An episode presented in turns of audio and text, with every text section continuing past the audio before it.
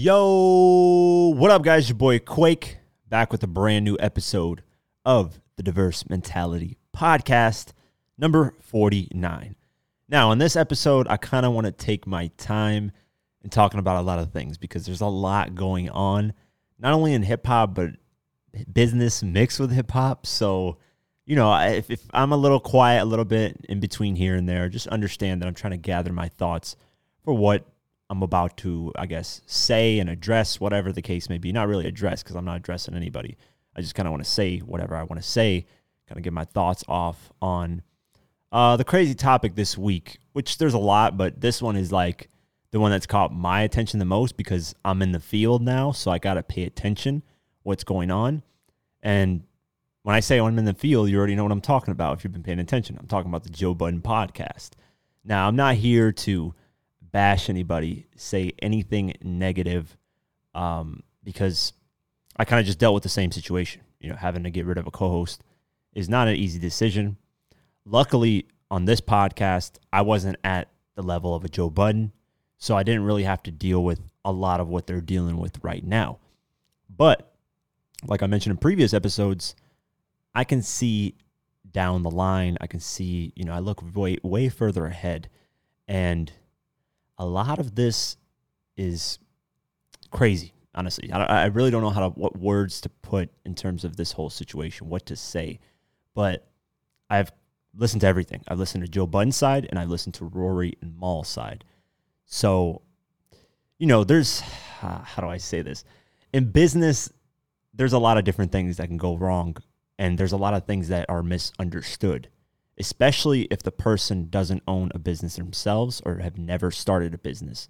Um, it's like it's like a lawyer, right? When when a, when you hire a lawyer, they you know they defend you. They they talk in lawyer terms, you know, not in layman's terms where you can understand. They talk when lawyers talk to each other. They, they use all kinds of big words, and if you don't know what they're saying, you're not going to understand what's going on. That's the same thing with business. Like when you when you have a business, and then you hire employees, and then the employees question you you're kind of try even if you try to explain to them, hey, this is this is what's happening, majority of the time they're not going to understand because they don't own a business, they don't know the expenses, they don't know the day-to-day works.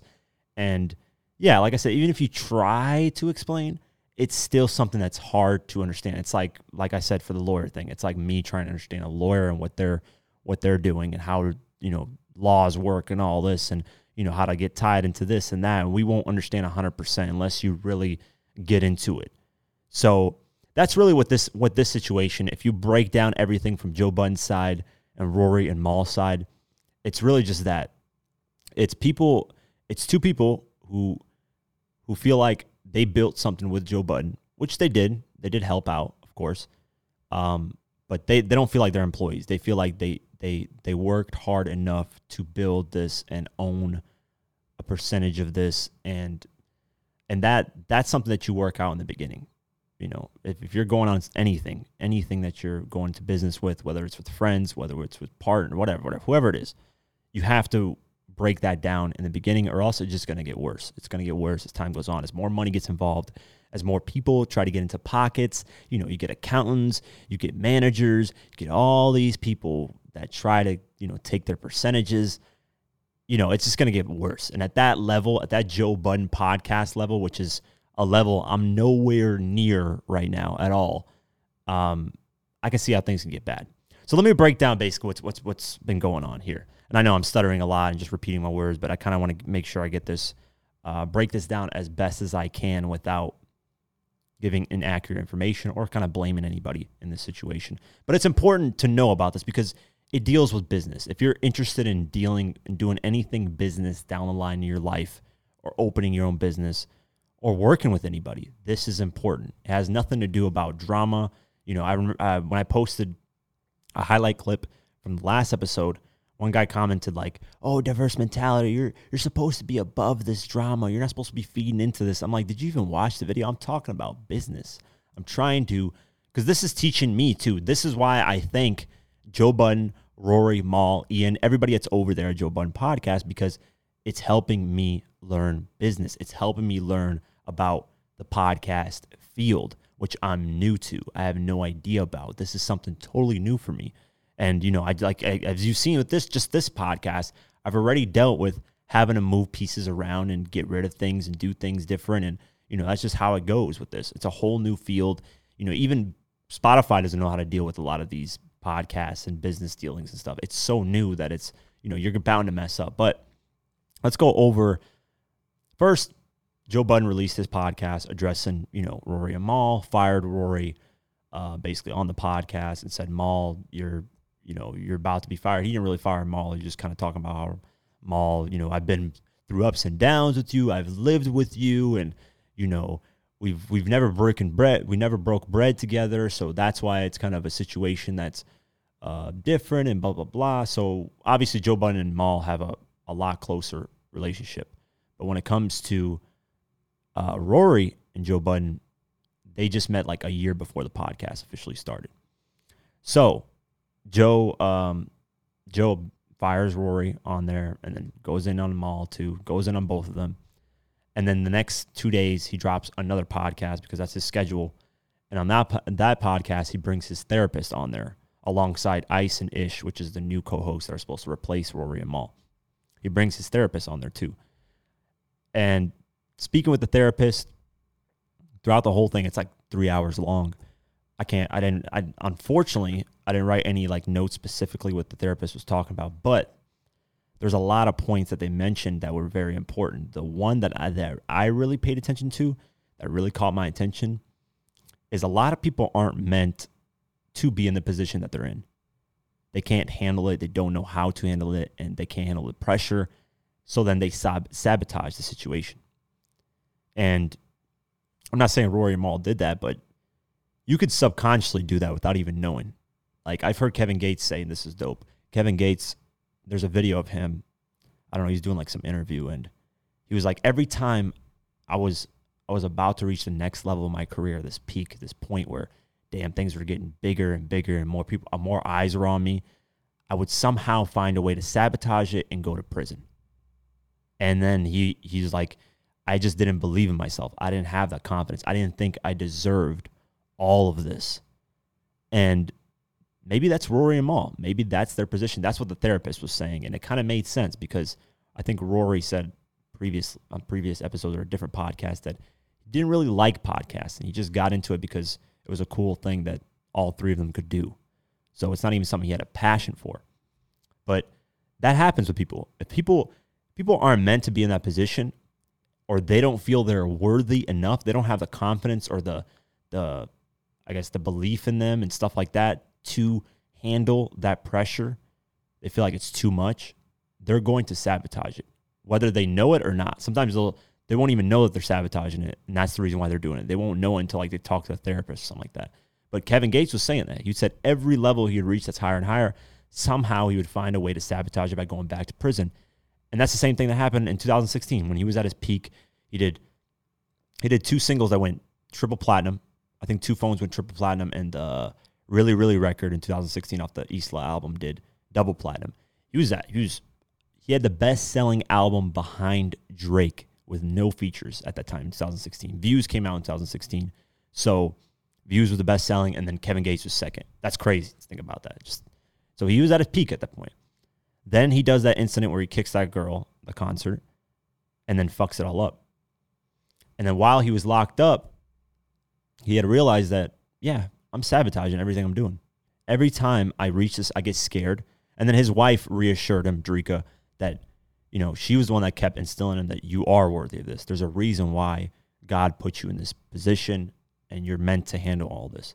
So that's the thing. Some people, they might not feel like they're meant to handle all that. And that's that's a hard thing to read on people. You know, it's really hard to tell to read characteristics of a person and see if they can handle that pressure.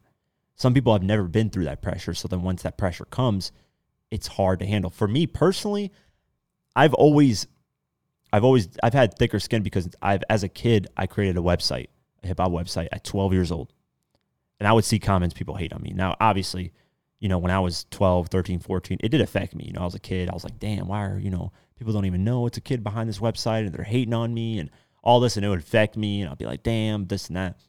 But as I got older, I was like, man, whatever you do, people are to love it or hate it. Doesn't matter. It's, you know, I think the saying was three people love are gonna love what you do, three people are gonna hate what you do, and four just don't care. It's the ten people rule, and that's all I've ever thought about. Is three people are gonna love what I do, three people are gonna hate, four people just aren't gonna care. So whenever I ran with that, I just never, I never cared after that point. I just kept thinking about that every time, and I started to build thicker and thicker skin. So then once, you know, I had a successful website, once I got into YouTube, I kind of learned to deal with comments and people saying stuff because as time went on, I just got thicker and thicker skin. And obviously now it's at a different level because it's more my voice is out there, now my face is out there. So it's a little more scrutiny. But it's gradually, I'm glad I've never blown up like drastically, like go from whatever. Let's just say I was doing a thousand views on a video and just went up to like hundreds of billions and then all of a sudden I'm this superstar. I'm glad it's never happened to me. I like the gradual route because I get used to things. I get to analyze things and see how I like them. But yeah, if I just blow up, I, I can't imagine a celebrity or just some random rapper blowing up the next day. It's really hard to handle that pressure. It's really hard to understand what's going on. So you can't really, don't ever ridicule celebrities like that. It's hard, man, to be in that spotlight and have the whole world kind of judging you. It, you know, especially if they don't know what's going on. That's the thing that Joe Budden's facing right now. A lot of people are throwing ridicule at him. And Joe Budden, obviously, he's got thick skin. He's been dealing with this shit for a long time since 2001, like he said. So to him at this point, it's like whatever. But um, he's getting a lot of backlash, and we don't know who's right in this situation. We have no idea. Could be Rory or Mal. Could be Joe Budden. Um, but let me go over what Rory and have said. They went on their, they created like their own kind of podcast, the response, and the the title of it was funny. It was like, "I'll name this response later," which is a shot or like a play on of uh, Joe Budden's old podcast name, which was "I'll name this podcast later." So they go on there, they talk about how every time they would ask for accounting, Joe Budden would kind of get mad. Like, ah, what, you know, what do you guys want to see accounted for? Blah, blah, blah. And they were like, their argument is this is that they own, they were getting percentage based payments, which means, let's just say, for example, if this podcast, the revenue that's coming in is just YouTube, let's just say it's that. If I were hiring somebody I would just give them a percentage of that YouTube money, like 10%, 20%, whatever the case may be. So they were saying they were getting a percentage based payment off of the Joe Budden podcast. Now, either they don't know how to read contracts or they don't know what's in the contract. They were saying they were doing Cash App deals, they were doing Spotify deal, they did, and then they did Patreon deal, and they weren't seeing money from those like they were supposed to, or they weren't seeing enough. And Rory just asked, Hey, can I see the contract? And Joe Budden was like, Why? Blah, blah, blah. If they are officially getting percentage based deals, like money, percentages like that, then they have a right to see what's coming in. Because how would you know how much you're getting? You know, one month you could, if you're making in a quarter, let's just say $400,000, you're owed 10% of that you know, how would you know how much of that 10% is, you know, you have to know the numbers at that point if you're getting percentage based income. If you're getting a salary, then it's different. Then you don't have to know the numbers because you, no matter what, if the podcast blows up, if it does low numbers, if it does high, whatever, you're still going to get paid that amount. So if it's like 5,000 a month, 10,000, 20,000, whatever, you're forever going to get paid that no matter if it blows up or not. So then you don't really need to see the numbers because it's consistent. But if you're getting percentage based, the thing about our field that people don't understand, the stuff that we do, content creation, it fluctuates. There are months where we're making a lot, and there are months where it's like dead and nothing's really coming in. So if you're getting percentage based, you know, you need to understand that and see that fluctuation and see where you're actually getting, what kind of money you're getting. So if they're percentage based, like they were saying, then yeah, they have a total right to see the accounting. They have a total right to see the numbers. Makes total sense. However, Joe Budden responded to that on Instagram live and basically said um, in the contract they got that confused. They were supposed to get it is percentage based, but it's not the way that they're saying it. Off of everything is what his thing is. So like he did, he brought in a Cash App deal. He's saying they're not, they don't need to see those numbers. He brought in this, they don't need to see those numbers because he didn't. He feels like I brought them in, so they're they came to me because of me, and you don't need to see those numbers. Only off of what you're getting paid of, you'll see the numbers, which you know, I don't know what the contract says, but Joe Budden says in the contract it states differently. And that's the thing. If Rory and Mal don't know how to read their contracts, they don't understand it, then it's on their fault. If it's if they're right, Rory and Mal, then it's Joe Budden's fault. Obviously, we don't know. I don't know the situation. I'm not there talking to Joe Budden. I'm not his accounting team. So I'm just going off of what each story is saying and what my thoughts are on that. So Rory goes on to say in their in their response that he doesn't care about accounting and he just wants to, you know, get things straight and make sure we're getting the the fair sum, blah blah blah. Um, let me see here. The thing too that that, that, that kind of stood out to me too, which was interesting that I have my notes here, was they mentioned that they saw Joe Budden like wearing different hats, you know, like funny looking hats, Amiri hats, like hats that are expensive. And that to me says that they were pocket watching Joe Budden. Here's the thing as a business owner, right? if, you know, I hire a team of people and one of my employees is like looking at me and saying, damn, look at, look at Quake. He's got this, he's got that, he's got cars, he's got this. And he's pocket watching me. He's going to start feeling like, damn, I'm supposed to be getting that type of stuff too. Like, what, why is he eating all this and he's making all this? What about me? The moment somebody feels like that is when the animosity comes in, is when, whoa, I need to get paid more, I need a raise. That's when you got to fire somebody immediately. There's no questions asked because what, what, how I'm living is based off of how I work. You know, Joe Budden is doing multiple things. He's not just doing the Joe Budden. It's a Joe Budden network. He's working with Revolt. He's doing pull-ups. He did Love and Hip Hop. He did all this. So of course he's gonna he's gonna look like he has a lot more money than Rory and Mal because he's doing a lot more. That's really what it is. So if I ever had an employee like ask me and like, you know, kind of question me like, yo, look at what he's wearing, blah, blah, blah. I'd be like, bruh, I'm I'm grinding. I'm getting all this stuff done. That, that that shouldn't concern you at all. What I do, how much money I make, shouldn't concern you. What you should be worried about is the business that you're a part of, and that's it, nothing else. So that was something that was telling to me.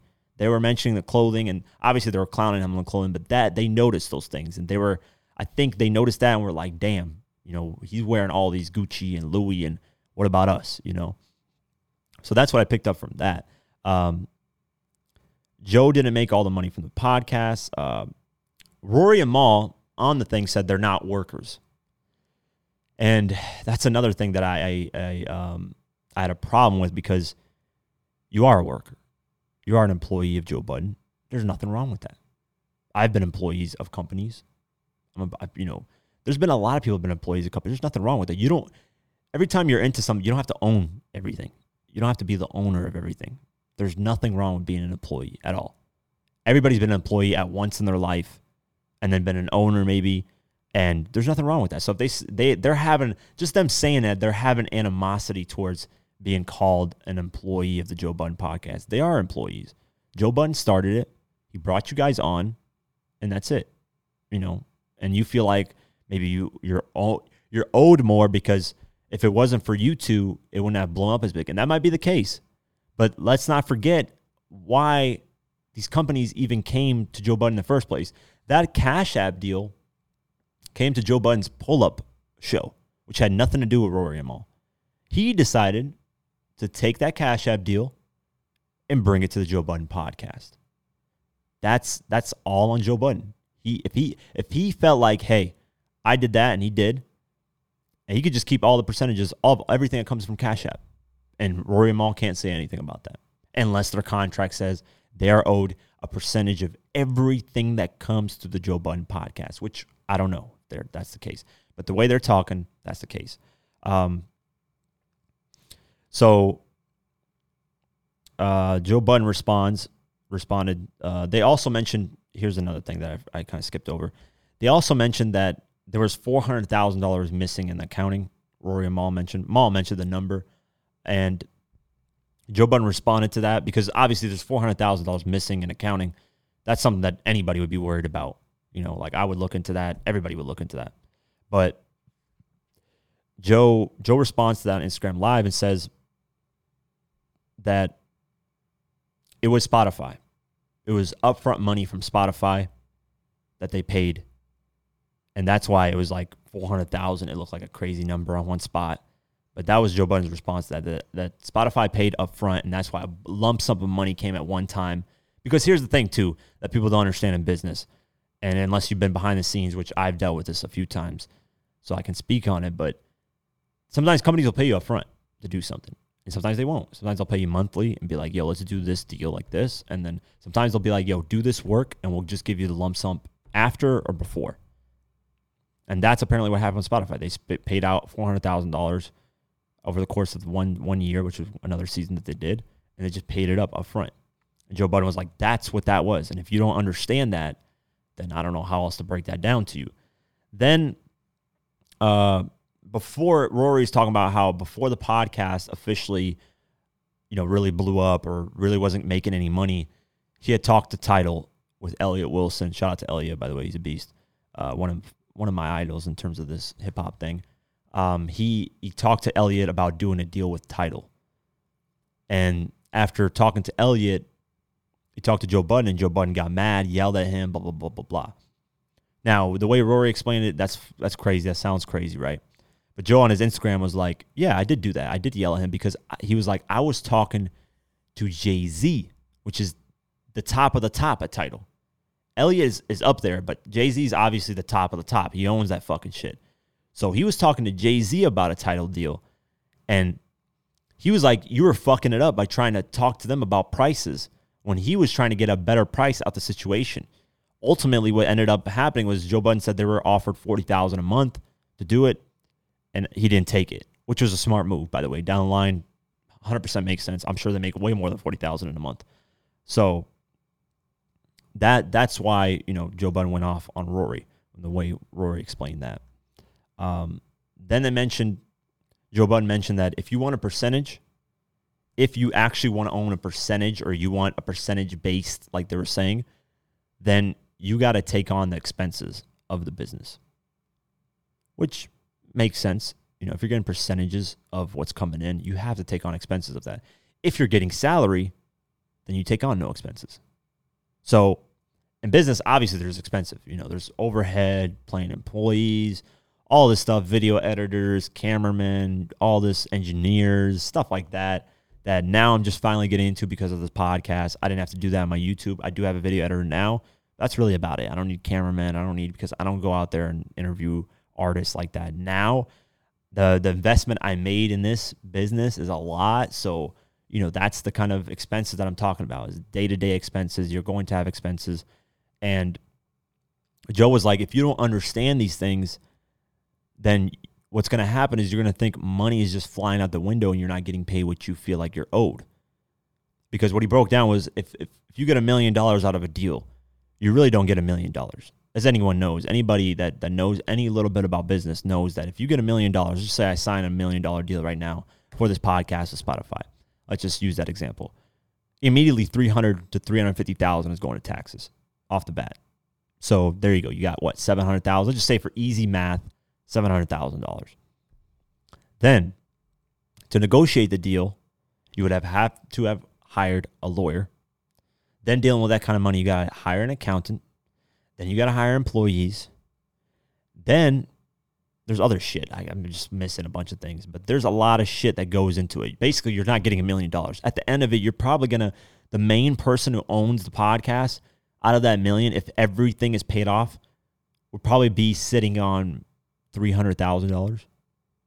And then that's, if you have co hosts, let's just say if you're by yourself, you're probably be sitting on $300,000 which sounds like a lot, and it is a lot of money. Don't get me wrong, three hundred thousand is insane, but as time goes on, you'll realize that you know there's a lot of expenses. A million, you need to you need to gross a million dollars just to net three hundred thousand. Gross is the money that you're bringing in without any expenses being taken. So it's gross is that a million dollars I was talking about. And then the net is after everybody's paid, after taxes, after everything, what you actually pocket.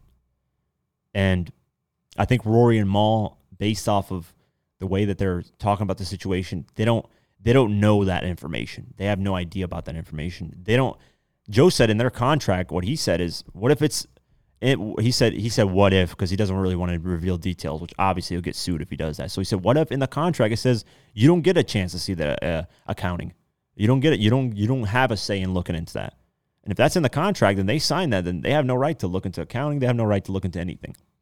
So this is business, man. This is business. And there's a lot, man. There's a lot more that they talked about, but so much that if I kept on talking about this, we'd be on here for two hours just talking about the podcast of their podcast.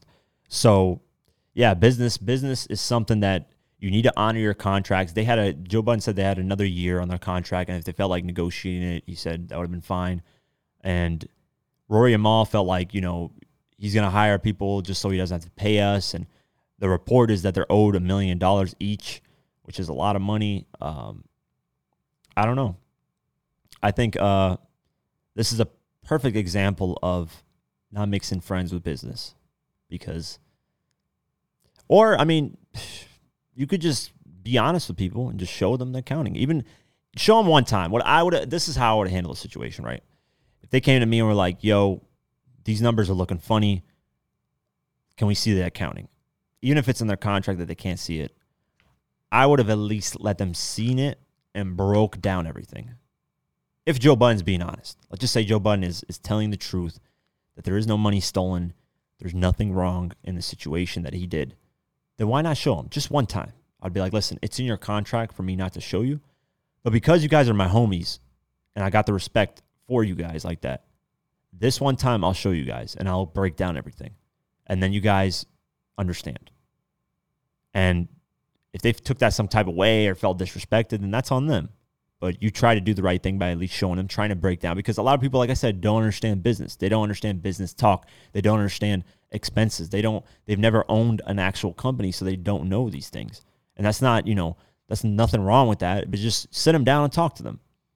You know, if somebody wants to see how much is being made, and that's all they keep bringing up, just do it one time. Be like, listen, let's let's let's sit down and let me show you guys how much it costs to run this thing here. And then, you know, if they still felt like some type of way after that, then obviously you can't control that, but you try your best and, you know, you keep it moving. So, more money, more problems. More money, more problems. So that's all I really want to talk about that. I mean, I've, you know, I was in a shitty contract with MCN Studio 71, which I can say their name now. Uh, bad contract that I was stuck in when I did the podcast deal with them. I tried to do it. They tried raping me out of more money, and is what it is, man. It was a bad contract for a year. I was in the contract for three years, but for that last year, I realized that it was a bad contract because, you know, what I was expecting is them investing into my podcast and pushing me on that end. But they didn't hold up their end. Had to write it out. It is what it is. You sign sometimes bad deals. You know, it happens to the best of us. And I learned a lot from that. And I wouldn't, honestly, I want to take that back. Even though it sucked and I hated it, I'm free man now. Shackles are off. but you know, it just happens. That happens in life. You sign bad deals, you do bad moves, and the best thing to do is learn from the situation. And whoever's in the right here, whoever's in the wrong in this Rory Joe Budden situation, I don't know. But hopefully they all learn from it. And hopefully they can be friends down the line, even if they don't go to business with each other. And just thank you to all. Like I said, once again, thank you for being so transparent because this is teaching me a lot in terms of the podcasting realm because they don't have to be transparent. This all could have been dealt with behind the scenes, and instead they're transparent, and I appreciate them for that. So that's it for that. Um, Jack Harlow. So Jack Harlow, as we know, the situation with the DJ shooting that woman, on um, actually killing her, unfortunately. Uh, Jack Harlow was silent throughout the whole situation, and he decided to finally go on social media and address what happened. So let's go. Uh, let's see what he said. Harlow was initially silent about the incident, but has decided to speak out, according to TMZ. Harlow addressed Nash's death on Wednesday, May 12, saying, My heart is broken by the events that occurred over Derby weekend. My heart breaks for Kaz- Kaz- Kasmira and her children, everyone else touched by this tragic death. The Grammy Award nominated artist has reportedly been in touch with Nash's family, although he's painfully aware there's nothing he can do to change the course of events. Nothing can reverse what happened. Too many lives have been changed forever. My life will remain committed to making Louisville a better place. Um, the guy, the DJ, turned himself in, and of course, his bond is set at five hundred thousand. So I'm sure Jack Harlow will will get him out if he's if that's really his homie like that. Um, yeah. So Jack Harlow, that's that's sad incident, man. It wasn't really worth I'm sure I don't even know what go down, but we'll see if anything spirals out of this. But yeah, Jack Harlow was silent through the situation for a long, long time. But you know, that's smart. That's a smart thing to do. You don't just sit there and just automatically say something about a situation. He was quiet, and then he eventually said something.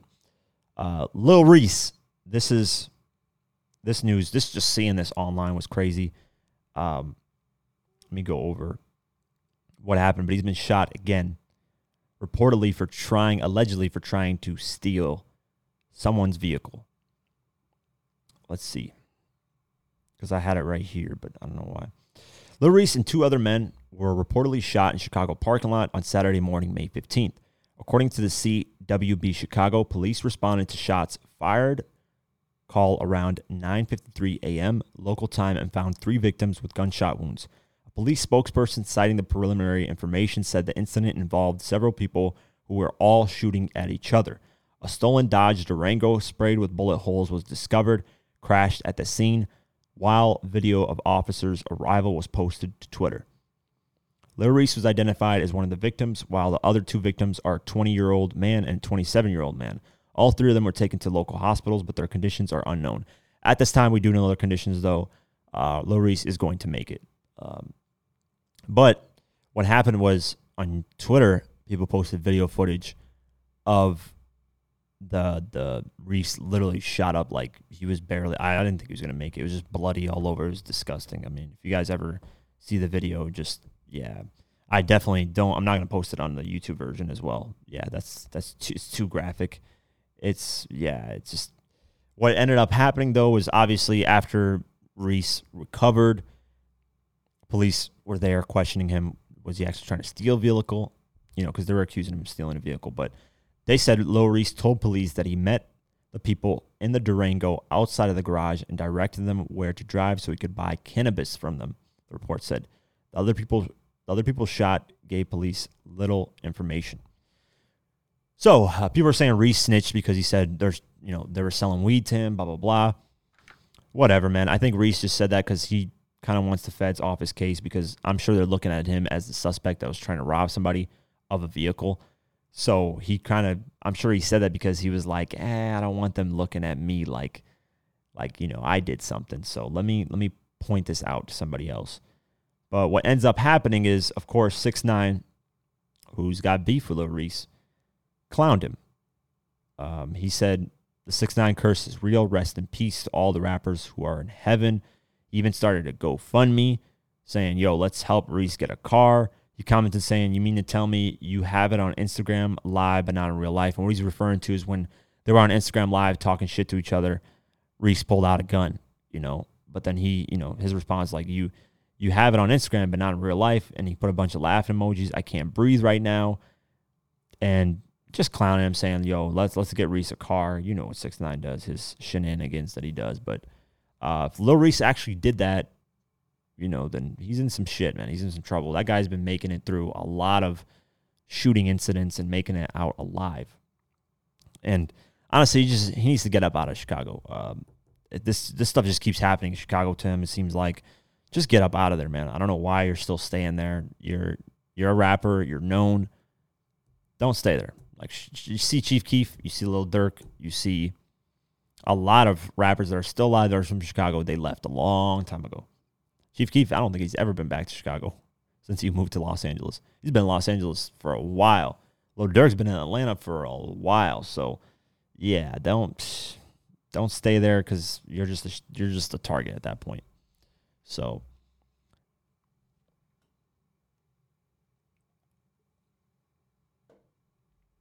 Sorry, I had to get a drink break.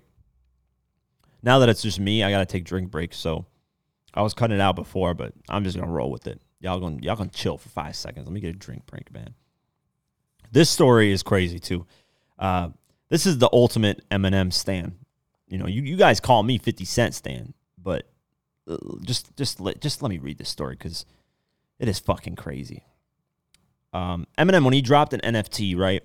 That NFT he dropped uh, had a beat on it called "Stan's Revenge," produced by Eminem and he had a couple other things on there like action figures, Eminem collectibles, stuff like that. What ended up happening with that non fungible token was that a guy, an upcoming rapper, or a rapper now at least, named Tom McDonald, bought it for one hundred thousand dollars. Yeah, you heard that right. One hundred thousand dollars. I don't know why I did that accent, but one hundred thousand he spent for an Eminem NFT with a beat on it. Now, I watched, I kind of did some research on this, and I watched an interview he did, and he said that the beat would probably go, you know, if Eminem was selling it, probably go for a quarter of a million to half a million, which is true. And I'm sure he's made the money back from this immediately because he is a known rapper. I don't know why I said upcoming. He is a known rapper. About 2 million followers on YouTube. So he decided to rap over the beat. It's called Stan's Revenge.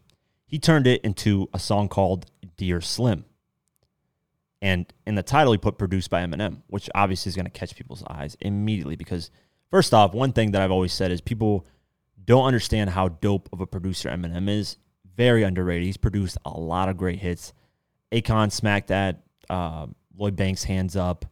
There's been so many. I just can't think off the top of my head. There's been so many records that Eminem has produced. And this beat on this track, if you haven't heard it, Tom McDonald, Dear Slim, is this beat is just beautiful. Like Eminem needs to do more production, like produce more, please, because the beat on this is just perfection. And then this guy just kills it because he he writes from not Stan's perspective because Stan passed away, but it's kind of like that. Like in the video, if let me paint a visual picture. In the video, he's standing on top of the exact car, not the exact one from the Stan video, but he found an exact model and just painted it the exact same way as that. And in the video, he's standing on the he's sitting on the the the, the fucking why am I the trunk, not the trunk, but the fucking uh, the hood of the car. Why am I? I know car parts. Why am I messing this up? The hood of the car. He's sitting on there, and water's like flowing through the car. Because you know, in the end of the Stan video, the car jumps off the bridge, and Stan ultimately dies. But in the video, he's like floating too, and there's like a black, um, it's like black all over, and he's just floating in the water. And so it, it, to me, it, the story kind of seemed like he it's Stan made it out alive and he's going at Eminem and explaining how much he loves him even more. And on the track, he shows him how much he loves him. He says, Whether you love me or hate me or think I'm crazy, dropped a hundred grand to get a beat from Shady. I really hope when I bought it, he wasn't angry, but I really had to tell him that he made me. He rapped on the track, which is dope. He's showing love to him. A lot of people expected hate, and the track just blew up. I mean, I can't play it, obviously, due for copyright reasons, but it's number nine on YouTube trending. Has 3.2 million views. He easily, easily made that money back off that 100,000 he spent. Best investment he ever made. Wasn't a dumb move. And it just turned out great. It turned out really great. If you guys got a chance, check it out. I love it. And to spend a 100,000 on something and take a bet on yourself like that as an independent artist, man, much props to that guy, man. Much props to that guy. Much props. So check that out. Definitely, uh, definitely dope story. Mally Mall. So this guy is a producer a while ago. He used to release music too, and he produced for Justin Bieber, Tyga, quite a few other people. And reports have come out that he's facing 33 months in prison for a prostitution ring. So when you see, here's the thing, right? When you see a lot of these celebrities or like these people that got money on Instagram, and you don't even know who they are, they just got money. You're like, what the fuck, man? What like what's going on? this is one of those people that I was like looking at him like, yo, who is? Yeah, he produced a couple beats here and there, but damn, he's got money like that. Like this guy was like stunting on Instagram. I was seeing like Rolls Royces, private jets, this and that. Well, it turns out he's running a prostitution ring, so that's why he was stunned. Let's go over the article. Producer Mally Mall was reportedly sentenced to 33 months in prison on Thursday, May 13th, for running a high-end prostitution service based out of Las Vegas. According to M- NBC News, the 40 year old artist ran the sex services ring with women he called priority girls between 2002 and 2014. Damn, it's a long time 12 years. Federal, federal prosecutors said rates ranged anywhere from 1000 to 10000 per date, but each woman would only get around $100 for their services. That's some pimp shit. You're charging a 1000 to 10000 they're only getting a $100 out of that? What the fuck, man? This guy is a piece of shit, isn't he? Authorities said Marley Marl would normally keep a close eye on their activities as well. And much like Blueface, He would want women to get Mally Mall related tattoos to prove their loyalty. After a woman became a priority girl, she quickly learned that the defendant expected her to follow many rules, according to sentencing memo by act by acting U.S. Attorney Christopher Chiou. For example, defendant required priority girls to text him when they went anywhere. They were now they were not allowed to date anyone. Mally Mall pleaded guilty in October 2019 to one count of use an interstate facility to aid in unlawful activity. Jamal accepted full responsibility for his conduct that occurred almost a decade ago. Defense attorney Richard Schonfeld said he will serve his sentence and looks forward to returning to the music industry. According to Stephen Scallo, added Mally Mall long ago accepted responsibility for his actions in this case and has worked hard to turn his life around. He always recognized that his punishment would likely include substantial time in federal custody, but looks forward to his release and successful return to the music business. So at least he's owning up to it, man. He could have been like, yo, I didn't do this shit, man. So who knows? Um, that's crazy though, man. Like I said, like when you see a lot of these people, man, they got money, like insane money. You just start to question all kinds of shit, man. I just sit there, I'm like, what the fuck is going on here? There's no way. Um, and I'm not even hating. I'm just saying people can make money and do it le- legitimately. Of course, that makes you know I've I know a bunch of people that do that, but sometimes you just see people and you're like, how is this person stunned like this? It makes no sense to me. Um, let me go over. This is a dope ass story. So, have you guys ever played the Def Jam video games? You know, Def Jam Fight from New York, Def Jam Vendetta with all the rappers, and those video games were fucking fire. Then they released Def Jam Icon, and it flopped. It didn't really do that good. That was the PlayStation 3 release. And, you know, that game you, you would like DJ kind of, you'd be like a DJ, a rapper that DJs, and you would be able to like adjust the or like the arena around you. You know, like on Mortal Kombat, you can use the elements around you to fight your opponent. That's the same shit that would be on Def Jam Icon, but that the game didn't perform well, which was unfortunate. It was a decent game. Obviously, it wasn't better than Fight for New York or Vendetta, but it was a decent game. Kevin Liles though went on um, Twitter and Instagram Thought I fucking had the post here. Come on, man. What is going on? Kevin Liles. Def Jam. I don't understand where these where these fucking articles disappeared to. I just had it up here. All right. Def Jam Recordings kicked off a video game franchise with Def Jam Vendetta, the pit rappers against each other, Flight with the Fight Club inspired battle. The series was beloved by fans, and many have petitioned to see the game make a return on the current lineup of the next gen consoles. On Wednesday, May 12th, hip hop mogul and former president Def Jam Recordings Kevin Liles took to his Twitter page and Instagram pages to ask fans whether or not the infamous fighting game should make a real comeback. He said, It's in the name, thinking I should bring back the series. How many of y'all would like to see this happen? Def Jam Enterprises, bunch of eye emojis let me know. Now, I hate when they tease like this because it sometimes never fucking happens. You know, a lot of I've been waiting for a new boxing game, you know, for a long time, but this shit like never happens. It, they they tease like this, and fans say, "Yo, we want it, we want it," but I don't know. I'm, I hope it does, but these games were legendary. If you've never played them, you missed out. I mean, shit, just buy a PS2 and get them because they're probably like five dollars to get and it's worth it. A bunch of hip hop artists that you can play with DMX, Ludacris, Snoop Dogg, a lot of artists, man. I was upset at the time when I was a kid that 50 Cent was never in the game, but now I understand because Def Jam. I'm sure 50 had issues with Def Jam at that time too and just didn't like them, so they didn't post them. But yeah, DMX was on there, Snoop Dogg. I remember a lot of people, Redman, Method Man, um, insane amount of artists that you could fight with, and it was just fun, man. Wu Tang was in there, um, all kinds of people. So yeah, I hope they bring that back. Speaking of Def Jam, DMX, his album Exodus, um, the track list has been revealed. Swizz Beatz. the first thing that Swizz Beatz did is an interview and then kind of revealed why they chose this track list because a lot of people were expecting the DMX and Pop Smoke track to be on this album. I was hyped. I was expecting that too. But what ended up happening was Swizz Beatz says it just didn't fit the album. And I'm assuming, this is not what Swizz Beatz said, but I'm assuming that that track is going to be on Pop Smoke's album. I just I would expect it to eventually get released. If they recorded it, DMX liked it. The way he talked about it seemed like he liked it. Um, so wherever that track is, it's not on this album though. He revealed the track list and then said Lil Baby and the Durk were set to release their collab album that same day, but they pushed it back. to honor DMX and give him his day. So shout out to Lil Durk and Lil Baby for that. That's dope of them to do that. The track list goes like this.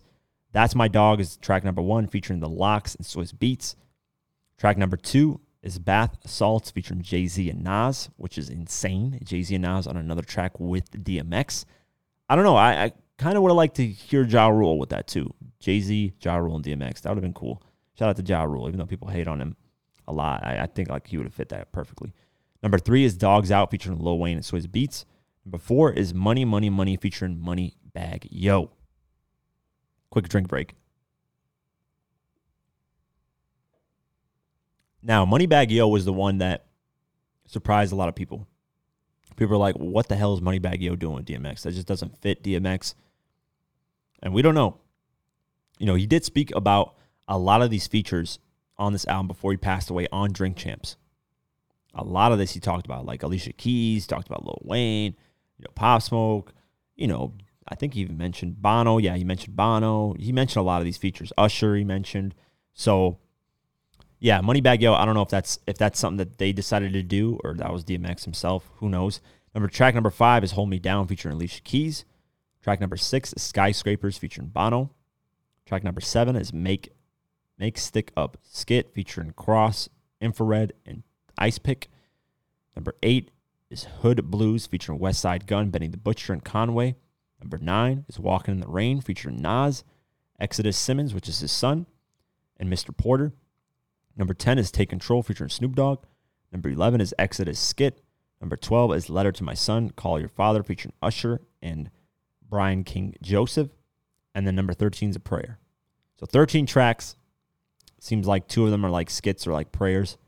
Three of them are skits, kind of. So you're, let's just say 10 tracks know, if you count those, I don't know how what those are going to be or how long they're going to be. They're going to be feature any verses, but yeah, list looks interesting. Um, I'm curious. I'm really curious to see what this album's going to sound like, or to hear, not see.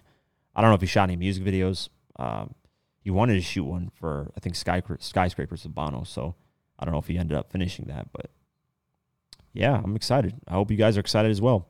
Speaking of albums, Lloyd Banks I was supposed to say this on the last podcast, but I kind of just slipped my mind. I forgot to add it in there. But Lloyd Banks' album is done. That thing that he's teaching this, the teasing, that Coti C O T I that you guys are seeing on Instagram, Twitter, if you have those. He's putting up a bunch of like videos. It's like some simple videos that like kind of tease the album. I don't know if that's the album title. I don't know if that's the album, a single. Who knows? But his manager, Hovain, went on a podcast and confirmed that Lloyd Banks is done with this album. So I'm hyped. And man, like I Speaking of music, by the way, I do have now a Twitch account that I'm going to be going on live every time new music drops and sometimes just a game with y'all, just talk about stuff. So check it out. It's twitch.tv forward slash QuakeGW. Twitch.tv forward slash QuakeGW. Check me out on there. I, I went on for the J. Cole album, react to it. I went on for a bunch of other stuff, react to it, and just chill with you guys. We I chilled there for like two hours, had about 20, 30 people there, you know, in the chat. And I didn't really promote it. I just kind of went on there randomly and just wanted to try it out. But it's fun, man. So I'm going to definitely be streaming when DMX drops his album. I'm be streaming when Lloyd Banks drops his album. Obviously, I'm hyped about Lloyd Banks. I don't know what to expect from that because new manager, I don't even know if it's going to come out under G Unit. That's the real question. Is this going to be dropped under G Unit Records? I doubt it. Banks 50 ain't talking. So it might be Def Jam distribution. I don't know. We'll see. But Lloyd Banks' album is officially done. He is teasing something online. I don't know if it's album. I don't know if it's single. We'll see.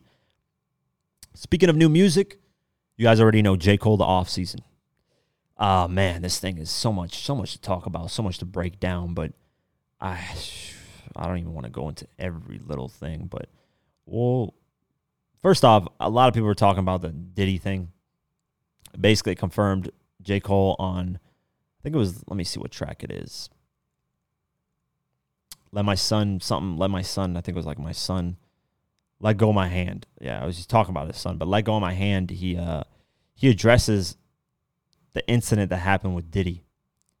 And on this incident, basically, Diddy, Diddy wanted to, uh, confront Kendrick Lamar for his control verse, which is, stupid. I, here's the thing about Diddy: he acts tough with certain people that he knows he can act tough with.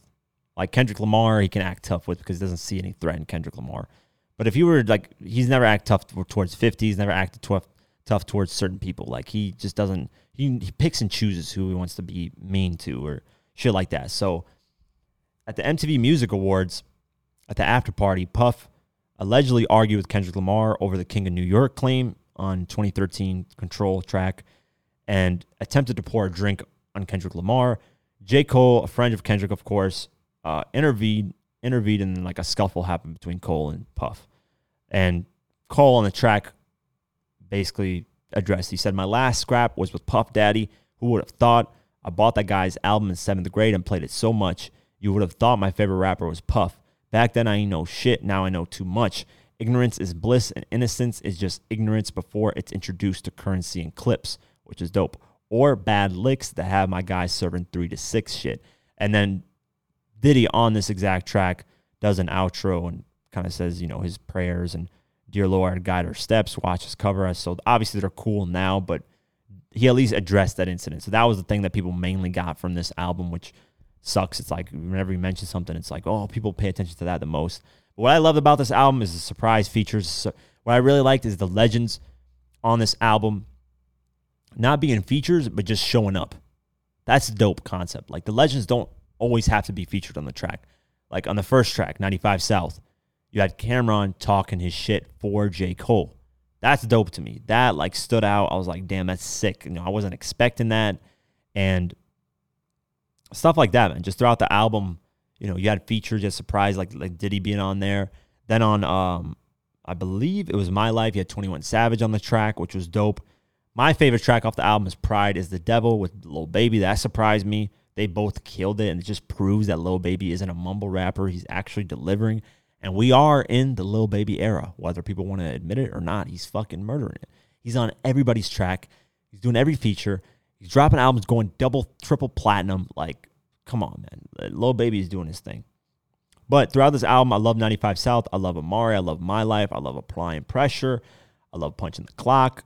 100 Mil is all right. Pride is the Devil I love. Let Go My Hand is all right. Interlude I love, the climb back, close, and hunger on the hill, all love. I was debating back and forth because I was on Twitch live and we are on probably to like one or two at night. So I ended up going back home. I drove with the car with the with the album playing in my car, and in the car it just sounded a lot better for some reason. Like I liked it on obviously on the computer and when I was listening to it on Twitch, I enjoyed it. It went crazy. But in the car, was just like something was like I guess the, the, the sound just hits better in the car. And honestly, I was thinking it's better. It's J. Cole's best album. It might be better than Born Sinner. And I love Born Sinner. Born Sinner to me is a classic. That's my favorite J. Cole album. I love 2014 Forest Hills Drive, but I like Born Sinner the most. He executed on that. It's like a 18 track album, and every single track I love on that album.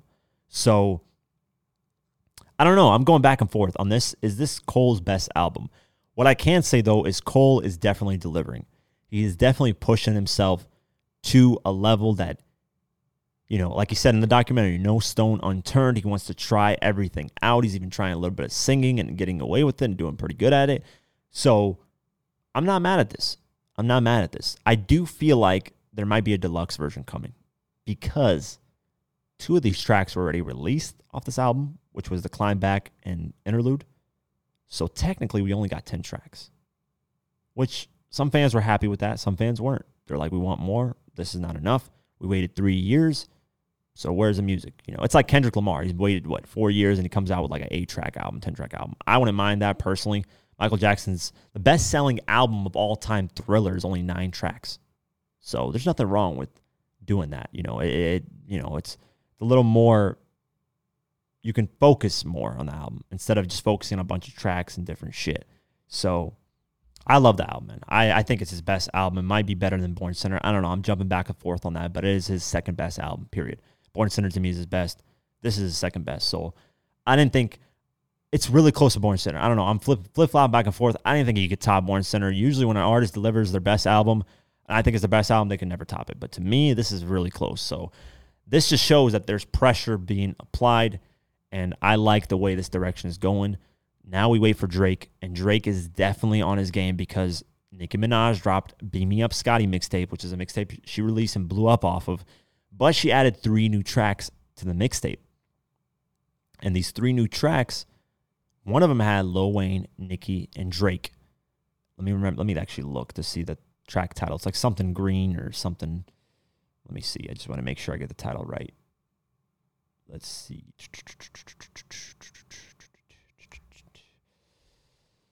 Come on, come on. This I don't know why I didn't have this pulled up. Some of these things are just not showing up the way they're supposed to. Um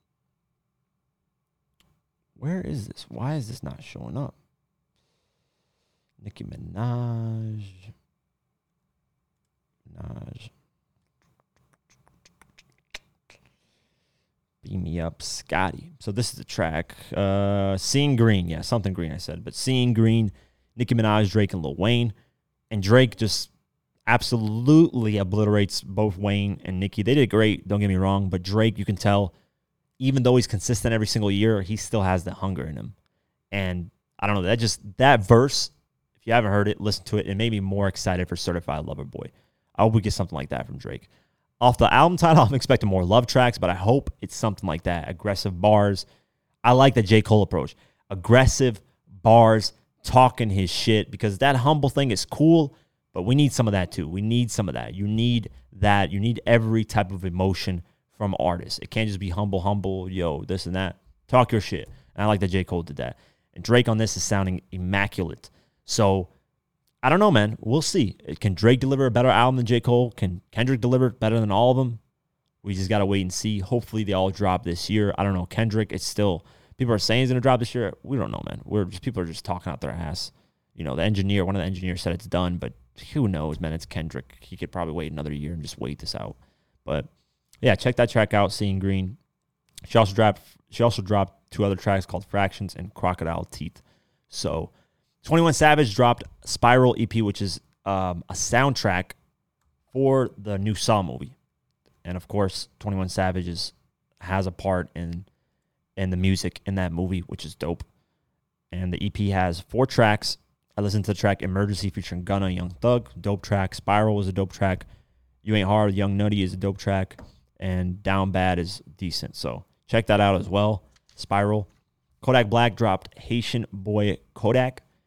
His, I don't know if it was an album. He's, I think he said it's an album, but it's only like eight tracks. But I guess that's an album nowadays. So and we call him Thriller an album. So yeah, it's eight tracks. On here, he addressed NBA YoungBoy and just said, "Yo, let's end this little back and forth that we had." And I didn't really listen to the album to be honest with you guys. So go ahead and check that out. Migos are back. They dropped the Straightening single. Straighten, straighten, yeah, straighten. I don't know the fuck that hook is stuck in my damn head, but the beat is crazy. The delivery and Quavo's talking this shit at the beginning. He's like, "Y'all thought we went vacant? Come on, man, sit back and be patient." So a lot of people were counting out. A lot of people were saying actually Migos were um were separating. They had beef with each other, but they just they just this song just proved it. They had to get everything straight. That's all they had to do and the, the beat is hard. Delivery video is hard too. If you haven't seen the video, I can't wait for Culture Three. That's to be a fire, fire album.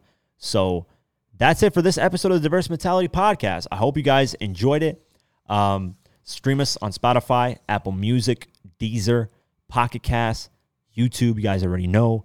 Check out the highlights. Check out the YouTube channel, and I'll see you guys on the next one. Check me out on Twitch too. Appreciate the support. Twitch.tv forward slash QuakeGW. Check me out. I'm going to be going live on there a lot.